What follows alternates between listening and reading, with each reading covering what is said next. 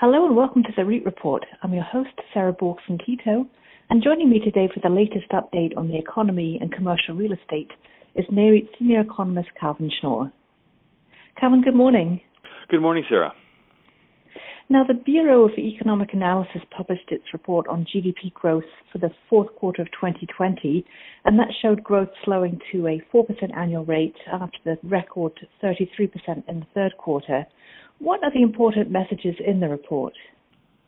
Well, some slowing was inevitable. The, the third quarter, 33% annualized growth was just a, a, rebound from things that had been shut down. And once the businesses opened up and the restaurants and shops op- uh, opened up uh, to the extent that they could, there was a lot of growth. Uh, everyone expected there to be some slowing, but there's been a bit more slowing just because the pandemic is still causing a lot of problems, especially in the sectors with a high risk of exposure uh, compared to those where work from home or other solutions are possible. So there's still a very large divergence between those sectors. And that actually points out a difference of the current economy versus what's happened in past recessions. Uh, in past recessions, services, uh, you know, this would be things like healthcare, restaurant dining, travel, um, those types of uh, expenditures, services generally rise even during a recession.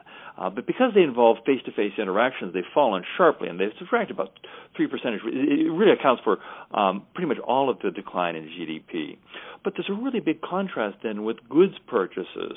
Uh, goods purchases normally fall during a recession because these are things that households can time their purchases. They can buy more cars and furniture and electronics when times are good, and they cut back when times are bad. But over the past year, people have been buying to fix up our homes, electronics for home entertainment, uh, office home office equipment, sport and exercise, space heaters, and we've actually seen a really big boost to GDP from goods.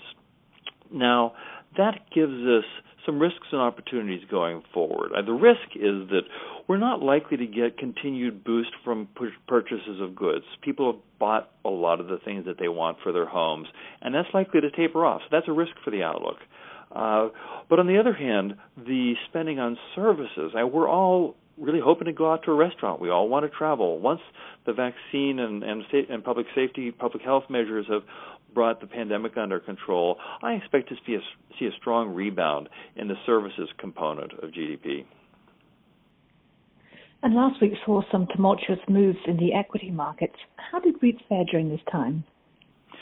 Yeah, last week really was a, a challenging week, and uh, the REIT stocks were little changed on balance. A total return of minus 0.7 on the FTSE Nareit All Equity Index, and that's a really big contrast to what went on in the broad stock indices, minus 3.4% on the Russell 1000, minus 3.3% on the S&P 500.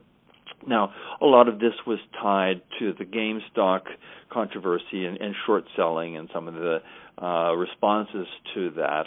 Um, and there were a few regional malls who were involved in some of the day-to-day market turmoil uh, related to this. But for the most part, this short-term volatility has little effect on long-term investors.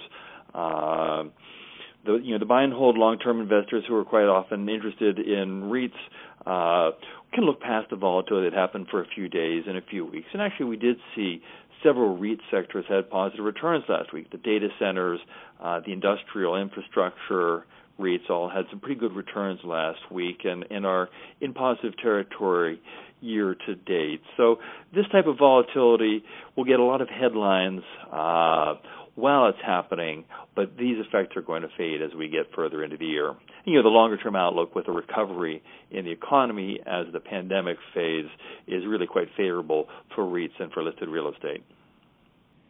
Okay, great. Calvin, thank you so much. It's my pleasure, Sarah. And to our listeners, for more news and analysis on REITs and commercial real estate, be sure to visit NAREIT's website, REIT.com.